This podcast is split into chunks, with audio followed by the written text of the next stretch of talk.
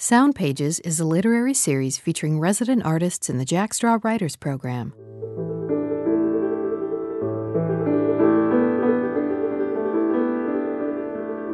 I could tell Mom felt really bad for the smack, and it secretly pleased me, although I tried to keep a wounded look on my face. This program features the work of two thousand twelve writer Lacey Jane Henson. Curator Sean Wong sat down with her in the studio. You're writing a novel called Nobody Told Me. Can you just describe briefly what your story's about? It's both a mother-daughter story and also a love story. The daughter falls in love with an older boy. And the mother falls in love with a man that she meets on the side of the road. The Holy Spirit overcomes her while she's driving to church and tells her to pick this man up, and they end up in a relationship. So it's also a story about knowing and coming to know yourself, and also grappling with the unknown, questions like what happens after death, and um, how do we deal with things that happen in life that we can't understand.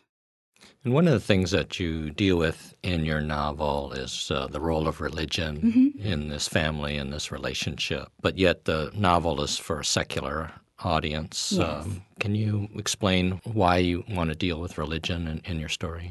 Well, I was really interested in writing about magic in the world, that there is a sense of magic and things happen that we don't understand. And I feel like Christians really embrace that idea, and they kind of look for mystery in the world and signs. And so I wanted to write about that group of people because I thought it was a good way to address the kind of magic.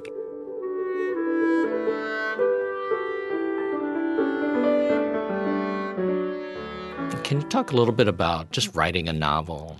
It's been an interesting process. I think the main thing I've noticed is writing a novel is really an act of faith. You really have to have faith in yourself and in your idea for five years or ten years. And so I think that's almost the most challenging and the most important part, is to keep the faith in finishing the novel and keeping the faith that your idea is worth writing about and that your characters are worth, their story is worth telling. What kinds of valuable advice do you think you get from your writing group?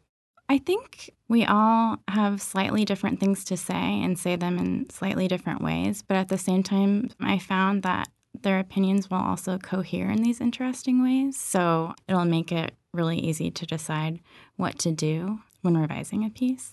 And also, I mean, getting back to that idea of keeping the faith, it's nice to have other people who are doing the same thing as you and struggling with those same issues, and you can kind of commiserate together or, you know, celebrate each other as well. Now we'll hear a selection from Lacey's live reading. I'm going to read a short section from my novel. It's kind of an obscure section, but it's from the perspective of the daughter who's fifteen. Mom was a good cook, and I mean an actual good one, not one of those who think they're good, like Mom's friend Hope, who was weirdly proud of stuff like her gluey liverwurst casseroles and got all sensitive if you even hinted they were anything but delicious. Mom had that real chef's touch, wielding her wooden spatula with a precision and grace I could admire, even though that same spatula was used to spank me a few times. She liked cooking, too, relaxing into it after work with a glass of wine in one hand and that spatula in the other, blaring records at full blast. Still, Claire and I were, were always begging for restaurant food, despite Mom's great cooking and our being terrified by all the advertising campaigns. I had a series of nightmares about being chased by Ronald McDonald through the playland, and I still begged Mom for those burgers. Seriously? She asked, appalled. I can't believe you want anything associated with that creepy clown. But there was something so magical about the food we saw on T V, McDonald's included. We never had to see it being crafted out of brain-shaped meat goo or fried in smelly oil. The food simply appeared, bathed in soft, romantic light, looking all perfect and delicious. Or at least, we imagined it was delicious.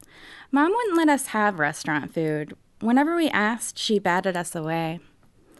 Well, if you guys are tired of my cooking, I hear Hope's got a great new recipe, she'd say. Or, once you guys have a job, you can buy whatever kind of food you want. Of course, this only made us want it more.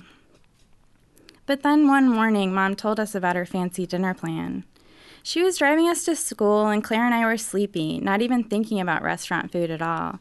Mom was like that, though. Just when you thought your cause was hopeless, you'd find out she'd secretly been considering it the entire time. We couldn't really afford anything but fast food, and Mom's plan was to buy us some every other Friday. That way, we'd know when it was coming and couldn't complain in between. She put some other rules around it, too. One was that the three of us would take turns choosing a restaurant, and the other was that we'd eat off the wedding china. If this is our special dinner, we should really enjoy it, she said. Claire and I knew about the wedding china. We'd been admiring it for years inside the hutch against our living room wall. Once I even snuck a few plates out so Claire and I could use them to play restaurant on the front walk.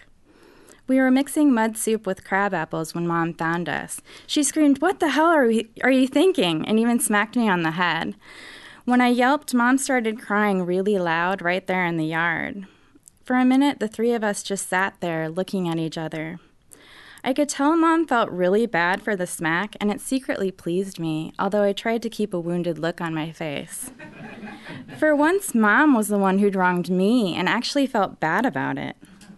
She sat down and hugged Claire and I together, apologizing. I told her it was okay in the most serious adult voice that I could. "Your dad and I used that china," she explained. And even though she didn't say any more, I got what she meant. We all had things of Dad's that we felt weirdly precious about. Sometimes I slept in this big red sweatshirt of his, praying for dreams of him until I fell asleep. Besides that time, we had only used the china once, as far as Claire and I could recall, when Dad's old friend Harlan came to visit. The first night he stayed with us, Mom made roast chicken with all the fixings and set everything out on the china. There was more of it than we ever knew existed. After dinner, she let Harlan chain smoke Marlboros right there in the kitchen, ashing into a gravy boat. Mom usually only had one glass of wine with dinner, but when Harlan was there, the two of them just kept drinking, and the night got later and later. Claire fell asleep at the dinner table. Mom took her to bed, but she let me stay. I kept quiet, hoping they'd forget about me, and it seemed like they did. They talked like I wasn't even there. I heard about how Dad and Harlan drove out to the country to get high and accidentally lit the car on fire. I heard about how one time Dad disappeared for days and showed up again at our house like nothing had happened. "I still don't know where he went," Mom said.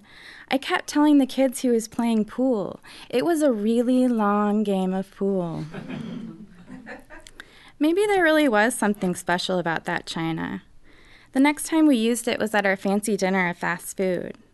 We got to pick as much as we want that first time, and afterward we came home and set it all elaborately on the table. We filled gravy boats with cheese fries, piled fried chicken on platters, poured soda into gleaming crystal goblets. There was a glass of wine for Mom. And when it got late into the night, after Claire had gone to bed, she kept drinking it.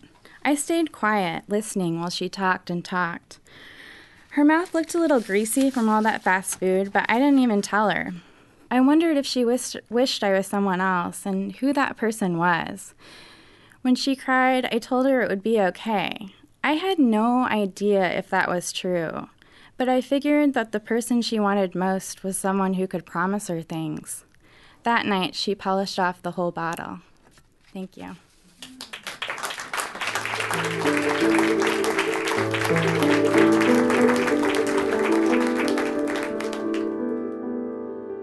Sound Pages is a Jack Straw production. The twenty twelve curator of this program is Sean Wong. This episode of Sound Pages was produced by Mo Preventure.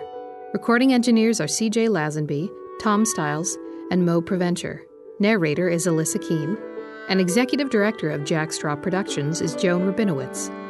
Theme music by Rachel Matthews, produced through the Jack Straw Artist Support Program.